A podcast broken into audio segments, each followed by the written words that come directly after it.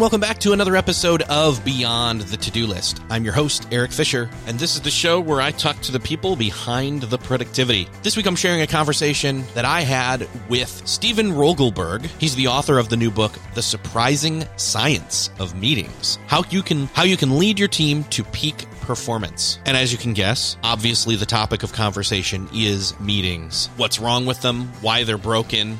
How we fix them. Obviously, there's so many different places that we can go with this conversation, and we do. So if you're opposed to meetings outright, like I think I feel I kind of am too, we can correct that. Meetings, I'll state right up front, are not inherently bad.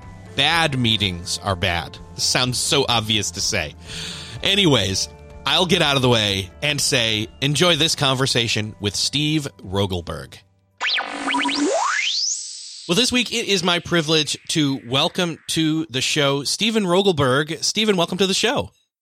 Thank you very much. Great to be here. Okay, so you have a brand new book out, which is addressing a topic, a productivity topic, in fact, that I've really only touched on maybe once or once and a half times ever on this show before, and it's the topic of meetings. And the book is called The Surprising Science of Meetings How You Can Lead Your Team to Peak Performance. And meetings are a loaded topic, by the way. It's like email. It's like, well, there's a, there's there's a few of those just landmine topics out there.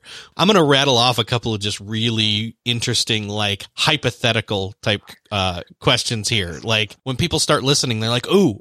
Uh, their mind wanders to these questions automatically when when the topic of meetings comes up like why do so many organizations have so many meetings or so many bad meetings are meetings bad or are they just broken or can we fix them? And so I want to just start with the obvious, which is are meetings inherently bad or are they are there just a lot of bad meetings giving meetings a bad name? um, great question. Um, I believe that meetings are inherently not optimized. Um, that there is a good deal of ineffective and wasted time in meetings. That if you think of a meeting as kind of being a block of time, typically everyone leaves there feeling like they got some nuggets of it. It's just the ratio of good time to bad time is out of whack. Um, our research generally suggests that around 50% of meeting time is considered a good use of time. And so that is the number I think we can move by leveraging the science of meetings. Very interesting. So, so it's and and I, I noticed you were very careful to to not say meetings are inherently bad, but that they're that they're not optimized. Um, I get the feeling that meetings are a necessity in in some form or another. Because again, and we'll get to this, you know, as we continue talking, but there are many different forms of meetings, and ultimately, there's kind of a a major. Uh, well, there, there's a lot of different major reasons as to why meetings are a necessity no matter what size or format they come in. Yes, for sure. Um, a world without meetings is much more problematic than where we currently are. We need meetings. Meetings are essential for communication, coordination, cooperation, consensus decision making. In many regards, organizational democracy takes place in meetings. So, what we want to do is instead of looking to eliminate meetings, look to just make our investment in meetings better you know, even when you were talking about the percentage, I always think of pie. So it's like okay. if if half the pie, like if if it was a literal pie, you know, if it was like, hey, if half the pie was, I don't know, just dog food, and the other half was, you know, your favorite type of pie, and it just mattered upon what you know which side you ended up taking a slice out of. You know, it's like, well, let's work towards getting that pie ratio to a better percentage. Exactly. Um, yeah, I mean, I don't like the idea of a dog food pie. I don't either. Um, personally, I was trying to come up with um, something that wouldn't like really be worse than that. But yeah, yeah. I almost think, okay, I'm going to play with this metaphor a little more. um, I think it's the idea that we have a pie and there's a little dog food swirl all around the pie. Oh. And every time you cut into that pie to have a meeting, unfortunately, you're getting some dog food. And sometimes that dog food to yummy pie ratio is just way out of sync. Um, I really don't think that there's many meetings where people leave. They're just saying, okay, there was just nothing good about that. That was terrible. Um, I do think that they get something out of it, which also um, then serves to create this complacency, right? Because since meetings are serving some value, even the bad ones, so many leaders and organizations are just not motivated to really fix the meeting issue. I think they just assume that by having a meeting, it just has to have, oh gosh, lots of dog food in it. Yeah. Um, and it's just, and, and I actually believe that no meeting is going to be 100% a good use of time. Um, I actually don't think that's a realistic goal um, because you have lots of different people in there and everyone has their own agendas. You know, what, what I believe research and research I think supports is that we can shoot for around 80 to 85% of time in meetings being that good use of time. Oh, okay. That's kind of the point there. Then it's like well okay so how do we get to that? How do we get to that ratio being being that high? And you know and i would even con- i would even consider like well i'm going to throw this out there like the idea of having like a 5 minute meeting where you just walk in and it's just one to two people or or maybe it's everybody who knows that that needs to be involved but like couldn't that be like a 99% or something if it's so streamlined and so on point you know? I mean, it can, it or, can, but that's it's still hard to do um, when you have m- lots of people in a room and mm-hmm. everyone kind of ha- is in a in a different place. Um, so yeah, I mean, I could easily think of some situations where it's a small group um, with such a super compelling agenda and it's run extremely well that that meeting is just a home run. Like I can definitely see that. But I, I think in general, perfection is really not what we're striving for because you know inherently um, when we're talking about human interactions and right. human behavior compounded across people.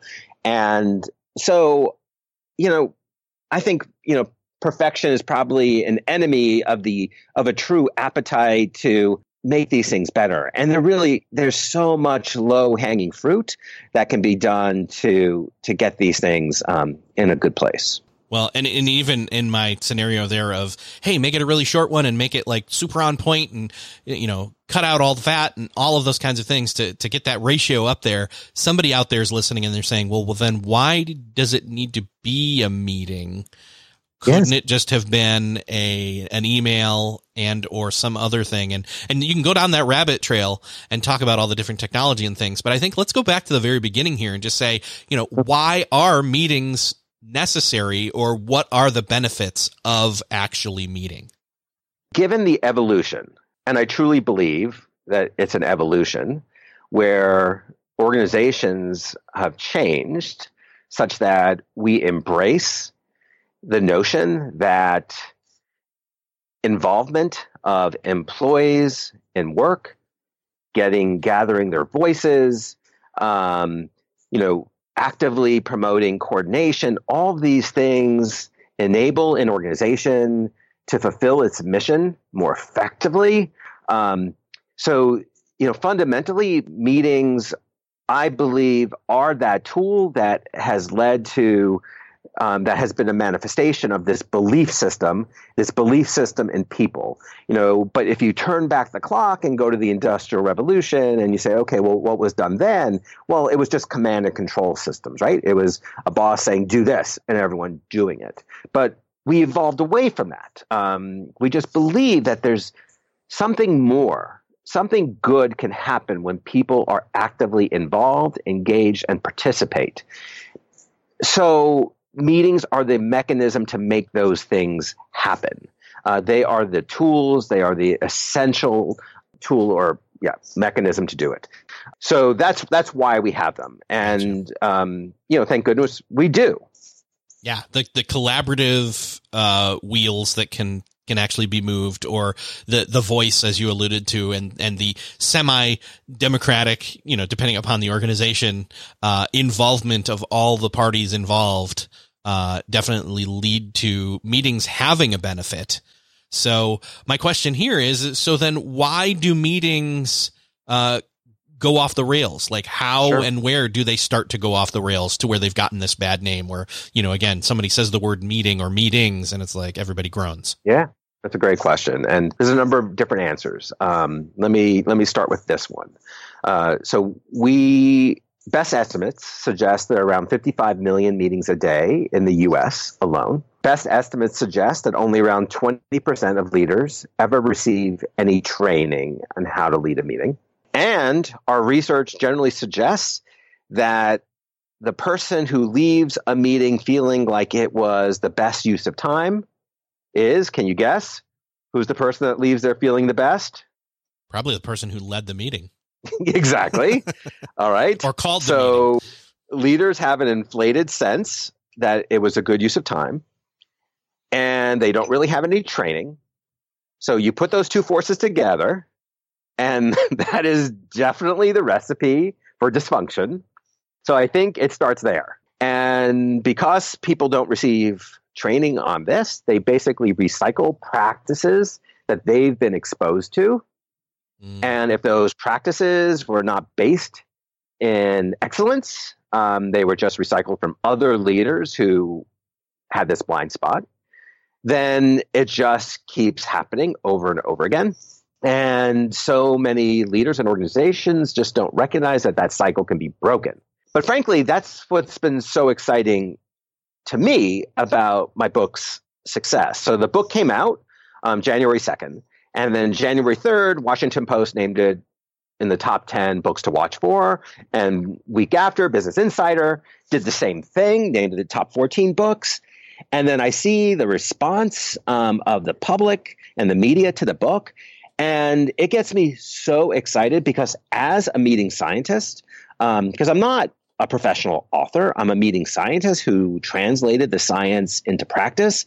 So as a meeting scientist, this to me is all signaling that there is a change in the landscape, that people are starting to recognize that bad meetings don't have to be business as usual. That if we focus some attention on them, we can make a difference. And so, for example, a very basic idea, besides really meaningful training, is measurement. So I do a lot of speeches to chief talent officers and CEOs, and I often ask a question. And my question is how many folks in this room have on their employee engagement surveys, those annual surveys, um, content around meetings? So let's say, for example, I asked 100 people, how many of you have content on your surveys around, around meetings? Erik, how many do you think raise their hands out of 100? Well, I mean, I would say probably all of them. Okay, they, and that would be the exact wrong answer. so out of 100 people, I usually only get one or two people who would say, yeah, we assess meetings on our engagement surveys. Um, so your answer is absolutely the intuitively correct answer, right? With 55 million meetings a day, how could you not be assessing these things? But in practice, we see just the opposite. Um, people are not looking at this. So now you keep filling in the picture, right? We've got a blind spot. We have no training. We have no assessment. That's a lot of forces that are leading to dysfunction. I feel glad that I got the right answer, but that's pretty sad. This episode's brought to you by MetPro. If you've ever attempted to get healthy, no matter where you are on the spectrum of whatever health means to you, if you've tried to lose weight or tried to eat healthy or tried to just feel better or be more active, and you've made some progress, but then plateaued again, it's probably because your body adapted to it. MetPro is a world renowned Concierge Nutrition, Fitness, and Lifestyle Coaching Company. They use metabolic profiling so that then MetPro's team of experts can analyze your metabolism and provide an individualized approach so you can obtain your goals. Everybody's metabolism is different, not only from other people, but from themselves. Your metabolism can change and it's not fundamentally about what you eat or how you train, though those are important. MetPro will actually focus in on working smarter and establishing a game plan specific to your goals and your lifestyle needs. And they do that by creating a metabolic profile starting with a baseline. That way, then those experts that again are trained to take those results and translate them into simple actionable steps can then tell you what you should be eating and how you should be training and what your ideal strategy should be. And MetPro coaches understand that you're busy you have a demanding schedule, a stressful life, but they can work with you one on one to identify the best nutrition and fitness strategy so that it works with your personal goals and your lifestyle needs. MetPro is offering beyond the to-do list listeners a complimentary metabolic profiling assessment and a 30 minute consultation with a MetPro expert. To claim this offer, all you need to do is go to metpro.co slash beyond. Again, that's a complimentary metabolic profiling assessment and then a 30 minute consultation with a MetPro expert. Just go to MetPro, M-E-T-P-R-O dot co, that's dot C-O slash beyond. So is assessment maybe one of the first places that we should start to look in terms of, you know, getting an inkling of how okay meetings start bad and end worse. yeah.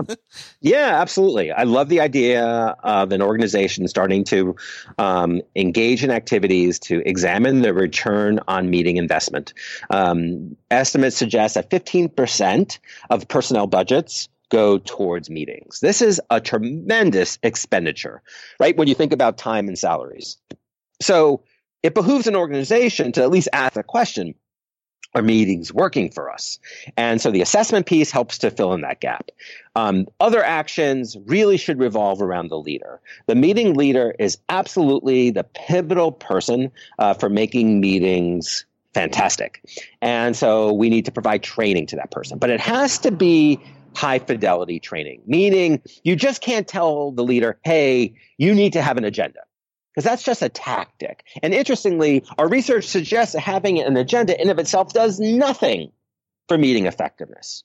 Right. And but this really shouldn't surprise us because around 50% of agendas are just merely recycled.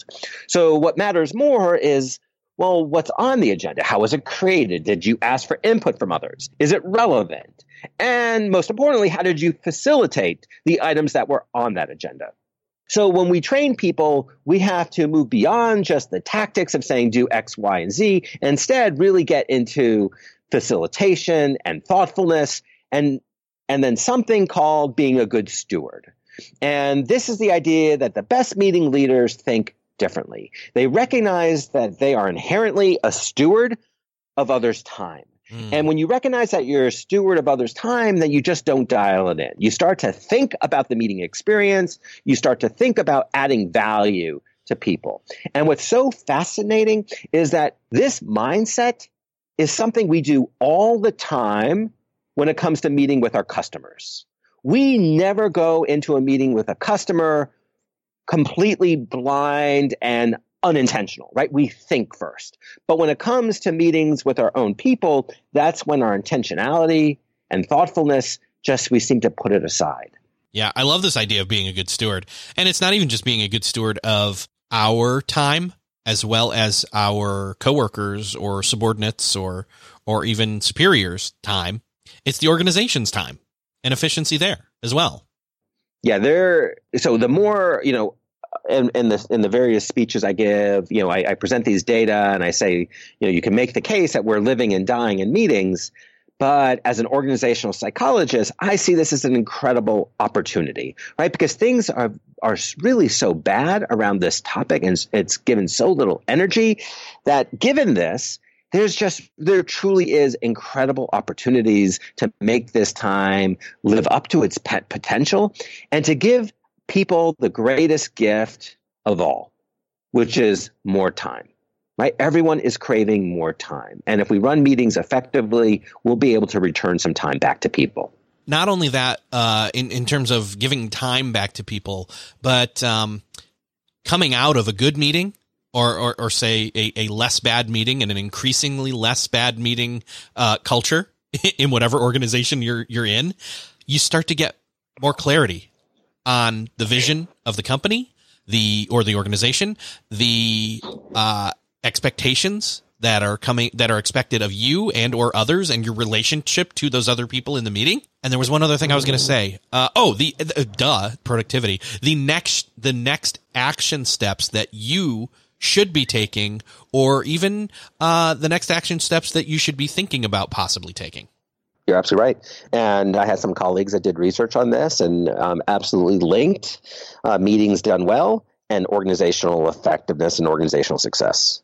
Um, so yeah, not only when you do things these meetings well, are you decreasing employee frustration, um, but you will get positive benefits. Not only you know from organizational success perspectives, but even employee engagement. So we find that when meetings are run well, employees report higher levels of engagement overall in their jobs, and overall engagement is correlated with um, all kinds of outcomes such as performance, cooperation, teamwork, even safety on the job. Um, so yeah, doing thing doing meetings right is an incredible, incredible opportunity for organizations um, just to realize their full potential. So then, other than assessing the way our meetings are being done, as well as uh, shifting into this uh, approach of of if you're a leader, uh, leading a meeting or calling a meeting in terms of having a stewardship perspective what are some of these other ways that we can start to design or execute better meetings? So we can think of um, a number of different practices. Uh, so first of all, you know, we want meeting leaders to carefully manage meeting size and we can talk about that if you'd like. I'll, I'll throw out a bunch of different yeah, things. I think, I think we can go a lot of different little places for sure. We can. So there's ideas around how do we manage meeting size. There's ideas around how can we manage meeting time. Um, for example, why default to one hour? Um, we can talk about the idea of how a meeting leader can improve kind of the overall mood in meetings. Um, and these are all factors that ultimately will lead to meeting success. And there's just so much. And I just, yeah. I can't emphasize enough that what's really exciting about the book is that it helps bring evidence-based solutions. So it's just not me sharing my opinion how to do these things. Um, there is just really positive, really good science that provides um, guidance on all these areas. So I'll stop there. And I, you want to probe any of those, I'm happy to chat. Perfect. Yes. So we could go to all those different places. Let's see where we go. But let's start with one that honestly is one of my particular uh and and people I know it's their particular I don't know pet peeve when it comes to meetings and it's the amount of time. And so uh obviously and and you mentioned this in the book so it was great to see it was great to see that. Parkinson's law people aren't familiar, it's the it's this adage that work will expand to fill the time allotted, and it's very much the same with meetings. That meetings will expand to fill the the time that you allot for them. So having this default one hour meeting when it may not take that long, uh, may not be to be the way to go. Oh gosh, you're you're absolutely so right. Length so of one, meetings is really my biggest thing. Where it's like, oh my gosh, why is this meeting so long? It's it's kind of where yeah. I was going when I was said, hey, what about a five minute meeting? Earlier. Yeah, yeah. Yeah, I mean, we so we default to one hour meetings. Um, typically, that's the most common meeting length, and that's really an artifact of Outlook calendars and just calendars in general. Um, there's nothing magical about a one hour meeting. And given Parkinson's law, as you noted, um, you know, work will expand to fill that one hour. So we can use this to our advantage, right? We could start saying, you know what, maybe this meeting only takes 48 minutes. Um, let's schedule for 48 minutes. Or maybe this meeting should only take 35. Um, what I want a meeting leader to do is recognize there isn't a magic time and they should just choose a time that makes sense. And it could be an odd time. That's completely fine.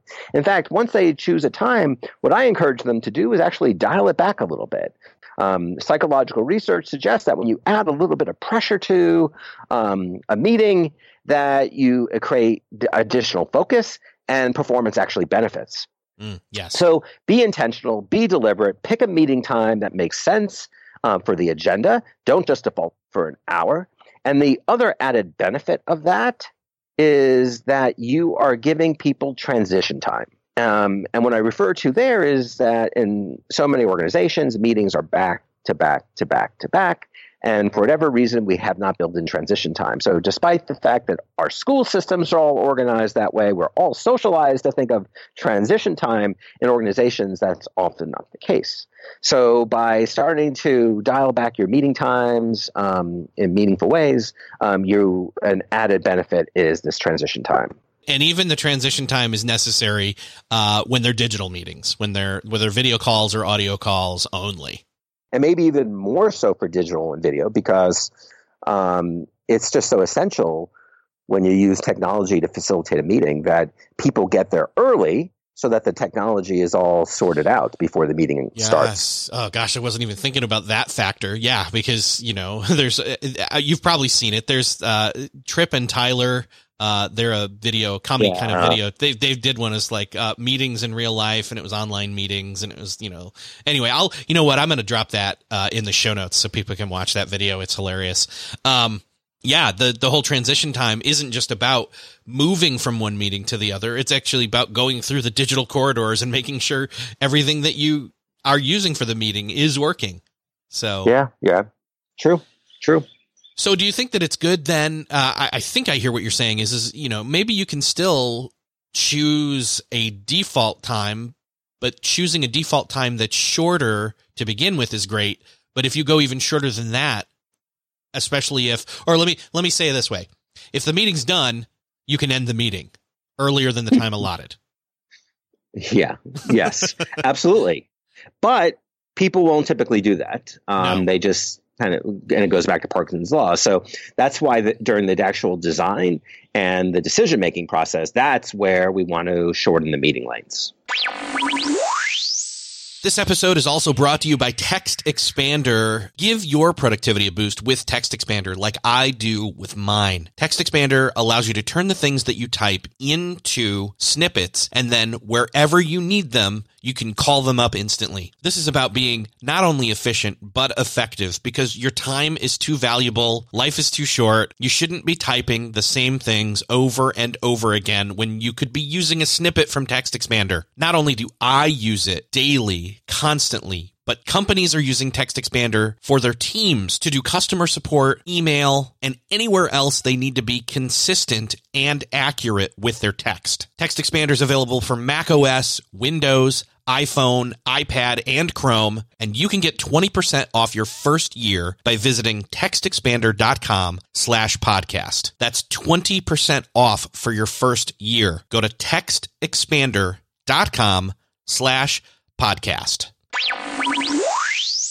In that meeting prep time, what do we need to be doing there? When you are prepping a meeting, you're really designing an experience. Um, you know, think about what you do before you do your podcast interviews, right? You're it's not like you're scripting them, but you are thinking about them and the story that's going to be created. And that's similar to a meeting where you just have to engage in some thought. Um, how do you want this experience to look? And then, given that thought, um, how much time should that take? And you know, as you're kind of structuring that experience, and this kind of kicks into some of that agenda stuff, um, you know, really when you start thinking about kind of the cadence of a meeting, yeah, that that first five minutes can be information or acknowledgments, but after that first five minutes, it's go time. Like you go on the most important, meaty, difficult, challenging item, the item that is most important, and people talk about that and the reason being is that by doing that, you know, you're going to make sure that that meeting has actually done something important. And when you run out of time, if that happens, the stuff that's going to be missed are, is just the lesser important stuff at the end of a meeting. I mean, um, having the priority of the meeting right up front to tackle the things that right. are most important. I mean, it seems right. obvious, but how how many meetings have we been in where that's not what happens? We it's not with, what happens. But yeah. but and then but this is where I go back to this this concept of a customer meeting. Right. So we don't do that with customer meetings. We do think carefully about the order. We do think carefully about how we're going to have that customer meeting. So we, we have the, the skills um, to do it. Um, it's just that we're not typically applying them to a, um, an employee meeting perspective. Yeah. Do you think that we should go with an, agenda um, template, or do we need to shake it up and say, uh, you know, depending upon? I mean, is it circumstantial? I mean, do we need to right or have different templates for different different meetings? I guess. I like the idea of having multiple templates. Um, I, you know, I see sometimes organizations in response to my book they start saying, okay, we need to absolutely always do A, B, and C. And let's say A is having, you know, a, an agenda template. And I'm just not a huge fan of that. Um, I want the leader to have freedom. Um, I want the leader to be able to allow her his voice to, um, or their imagination to bring these meetings to life. You know, if you have a bunch of standardized tools, then my fear is that that leader is once again not being intentional. So I like the idea of presenting leaders with a variety of different options, a variety of different tools. And that's how I structured my book. So what's different about my book is I don't I don't portray it as a magic formula to making meetings better. I don't say do A, then B, then C, then D, then E. I don't, that's to me is not what the science suggests. What I do in my book and what I'll communicate here is this idea that there's so many different things that can be done in a meeting. There's so many choices that can be made around who to invite, what processes to use, whether you should leverage silence or not, um, you know whether um, yeah. So there's all these various tools and choices that someone can make. And what i want you to do is think about who you are as a leader. I want you to think about what your agenda is. I want you to think about the attendees and start making choices.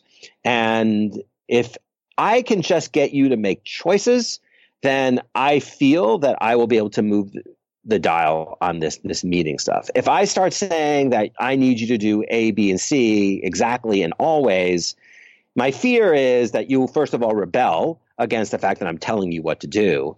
And B, you start just repeating the same dysfunction which we already have, which is just the non intentionality. Yeah, it's just new problems added to the old.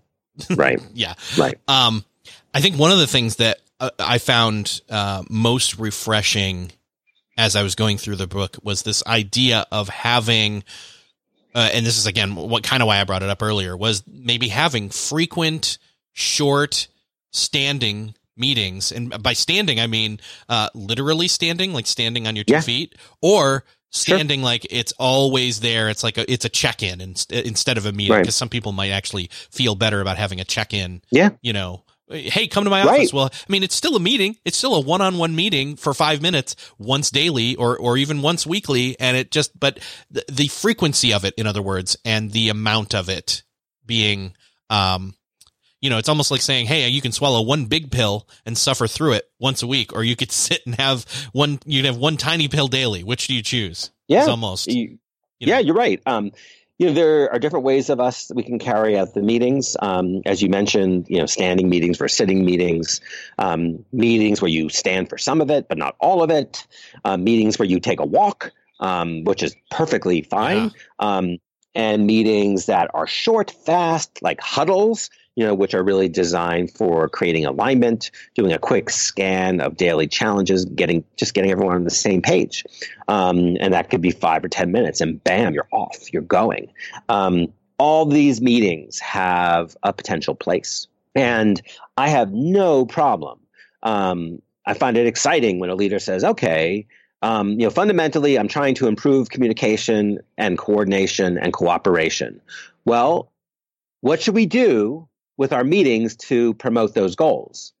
And have a discussion around this and see what people come up. I mean, meetings are a shared experience. They are a collective experience.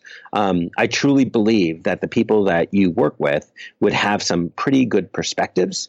And once you gather those perspectives and you try some new practices, um, you let that go for a few months and then you have that conversation again because it's wrong to assume that worked what worked in months uh, zero to three will continue to work months four to six. So these the most successful leaders in general um, are just they're keeping things fresh. They are not just taking things for granted. They're talking to people who uh, depend on them that you know, report into them and they're zigging and zagging and they're creating an environment and a culture of learning, of innovation, of reflection. And, you know, this is going to just completely benefit the group. And it's really going to benefit the leader um, in their and their potential to develop. Yeah, man. There's so much more that we could dive into, but it, it's all really deep stuff and really practical stuff at the same time. It's not just, you know, here's some research. It's, you've got so much practical stuff in the book. So I just think people need to pick this up. Um, the, again, it's called The Surprising Science of Meetings. And, uh, I, you know, do you have any preference of where you'd like people to go or is there a website where Oh, sure. people could Yeah, uh, dive um, deep and so get, maybe get a sample? Thank you. Um, Yes. Um, so my website, um, there's two really easy ones to go to. So you can go to just stevenrogelberg.com. Again, stevenrogelberg.com. Or you can go to the surprisingscience.com thesurprisingscience.com. And uh, it's worth going because I actually have a bunch of resources on there as well. So there's more book information, there's more resources, there's videos, um, a TED talk I did. Uh, so I hope people will check it out. And um, yeah, I mean, I'd love. I mean, this it's a it's a thin read. Um, this is, I think, it's 182 pages, and so I get to the point quickly. Each chapter is going to, you know, slam through some of these evidence based strategies. I'll provide organizational examples so you can see how they're applied. And my hope is that you read this and go, "Oh my gosh, okay, I'm going to try this. I'm going to try that. I'm going to try that," and then you run with it, and you see how it works for you and while we can't control other people's meetings, we can control our meetings, right? We can be the light. We can make good, deliberate, and thoughtful choices, choices that honor people's time. And we can be known as that person who is a good steward. And this is something that will really benefit us and the organization we work for. Totally. Yeah. And actually, I was just going to say this, this book is like a good meeting where it accomplishes its goal and then it ends. It's not filled with fluff. Thank you. That really means a lot to me. Yeah. Um, because that, that was really my hope. Um, I really, I just did not want to belabor this this point. Um, I wanted to make this just something folks could get a lot out of. Um, you know, I saw the audiobook version, and um, I think it takes five and a half hours for that person to speak the entire book to you. So clearly, yeah. it's not going to be a big investment to get through it, but I, I promise you, you will get stuff from it. There is so much in here. I mean, we could go on for a lot longer, but it's better off people just dig in because it's all circumstantial. It's really going to, like you said, it's going to be about who you are if you're the leader or if you're uh, someone who's part of the meetings. Um, it, it's and it's all circumstance, and and that's great yep. though because it means you're going to find something in here that's going to help you uh, deal with meetings and create better ones. So, uh, Steven, thank you so much for being here. It's been great talking with you. Likewise, thank you for reaching out, Erik. I really appreciate it.